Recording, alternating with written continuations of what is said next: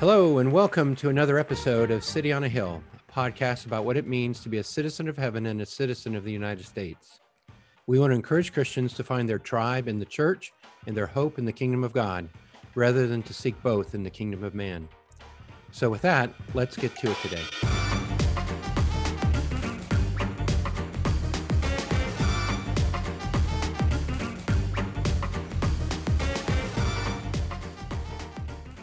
Well, hello, this is Eric and Scott again on a City on a Hill podcast episode. Welcome back. We have been going through uh, things the church should remember to remain faithful in public life. If you want to go back to the last seven episodes, we've been going through various uh, shorts talking about either our identity as Christians or our actions as Christians um, or our posture as Christians. And there's several you should check out and, and refresh yourself.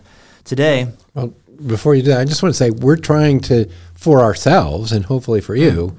distill what what is it that we're trying to do on this podcast. I mean, what are the right. distinctions between uh, our approach, say you you might say, to the church and politics? How is that different from what you would normally hear? How what do we think the Bible is teaching us about how the church relates to politics? And so we're doing our best to try and distill these, and there may be some things that we should include that we haven't yet, but we're trying to get those all distilled down into just some really short statements that will be helpful to you. Mm-hmm. That's that's what these um, shorts are supposed this to be doing. basically the cliff notes of City on a Hill podcast. that's right. Uh, so one, the one for today is do not you do not accomplish heavenly kingdom ends by earthly ends, or God's ends by human means.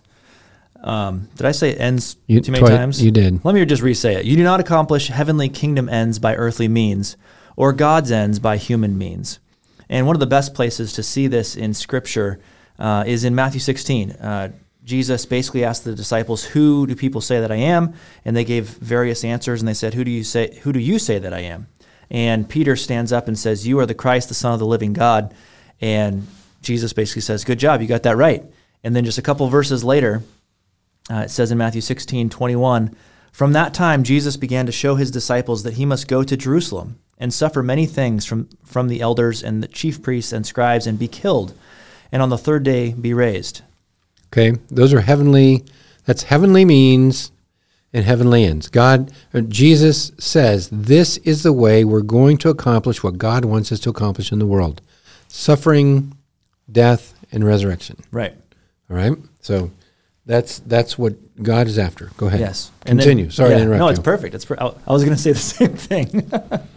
and Peter took him aside and began to rebuke him, saying, "Far be it from you, Lord. This shall never happen to you." But he, Jesus, turned and said to Peter, "Get behind me, Satan. You are a hindrance to me, for you are not setting your mind on things of God, but on the things of man." So it's clear Jesus has said, "Here are the the means by which um, the kingdom will come, by which redemption will come, by which restoration will come. And Peter says, Hold up, that is not a good way of doing that. We need to do it a different way. And um, Peter is trying to use different means to accomplish the same ends. And they are antithetical to each other. If, if Jesus doesn't die, if Jesus um, does not uh, submit to suffer and die and then raise again, we don't have restoration or redemption or um, even hope.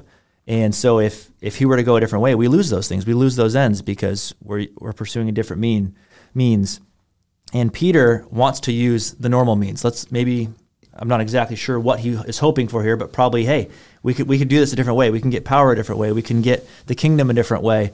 And Jesus says, "No, that's that's not how that works. It's not going to work that way." Well, and the the reason that we bring this up is um, because it's very common for the church to grasp for political power as the means to accomplish God's ends. That's that's what the the rhetoric that we hear all the time mm-hmm. is that if we just if our person is just elected, if we just get this, then we'll have and in, you know there is a confusion there between means and ends, and that's what we're trying to put on the table here. Right. Uh, as you can't accomplish heavenly means our heavenly ends by earthly means. That is hard to say. I've messed uh, yeah. up too. Yeah. Yeah, I agree. Sorry. Well, that's it for today. Um, and yeah, just just put that one in the back of your mind and and evaluate as people um, give you options for action. Are those kingdom action? Are, are kingdom means, or are they something else? And if there's something else, Um, don't expect to get the kingdom from them. Expect to get something else from them.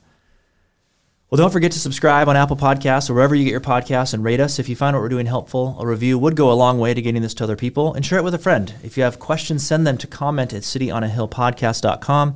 And we look forward to the next conversation.